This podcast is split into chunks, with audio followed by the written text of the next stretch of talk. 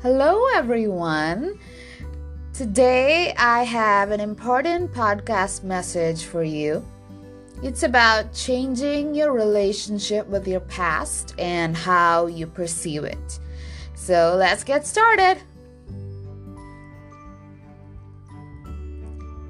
Our thoughts are in constant flux. They always move between the past, present, and the future. There is no end to thought, it goes on and on.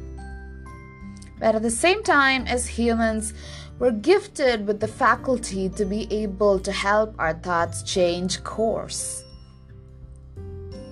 We also have a choice as to how we want to view our experiences through our thoughts. There's often a lot of trauma associated with the past. This is not necessarily because the past itself is traumatic, but because life is full of great experiences and not so great experiences. And the not so great experiences are often perceived by us to be traumatic experiences. The word perceived is very important here. We can always perceive the good as bad or the bad as good. We have that genuine constructive path towards choosing how we want to see the past. So, how do we see the past differently? So it no longer seems like the best piece of the cake we'd rather it could have been. Number one, suffuse your current experience of the past with gratitude. In that past trauma, do you see the lesson?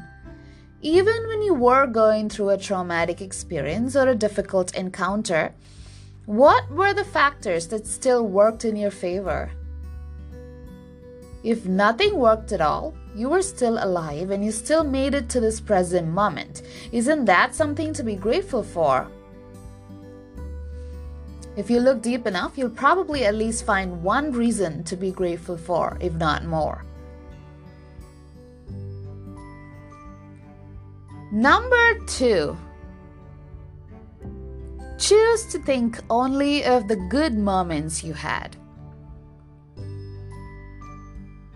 Even the people with the worst past have their own set of memories that were meaningful and healing for them.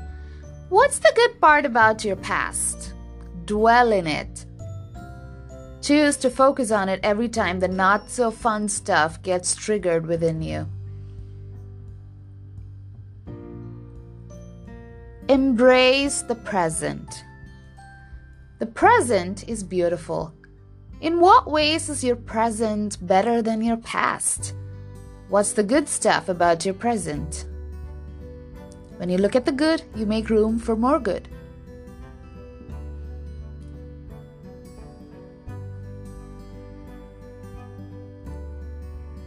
Number four, Think of how exciting the future can be because it's the clean slate you can make into a beautiful canvas.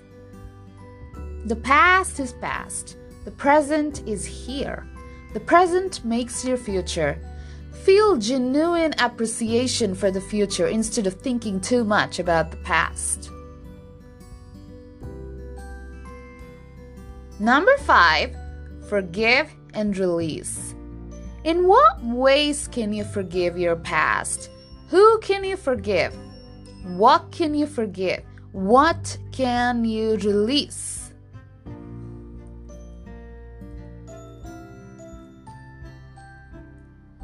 Number six, look for the meaning in the mess. All experiences, good and bad, have a deeper meaning to convey. Whatever you went through has brought you here today. Things don't have to be great to be meaningful. Number seven, have you learned your lesson yet? Are your experiences still repeating? Are you meeting the same people even today? Are you getting the same results even today? Number eight, fix your relationship with the past if you can. Define your relationship to your past if you cannot. Is there something at all about your past that you can change?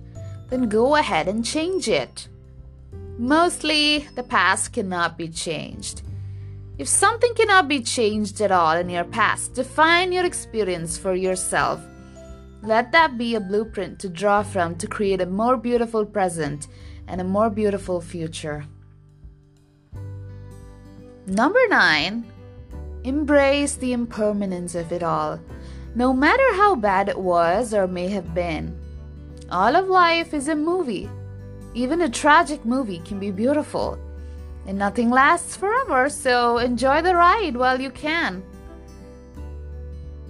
I hope you enjoyed my steps and they have helped you in some way. See you soon!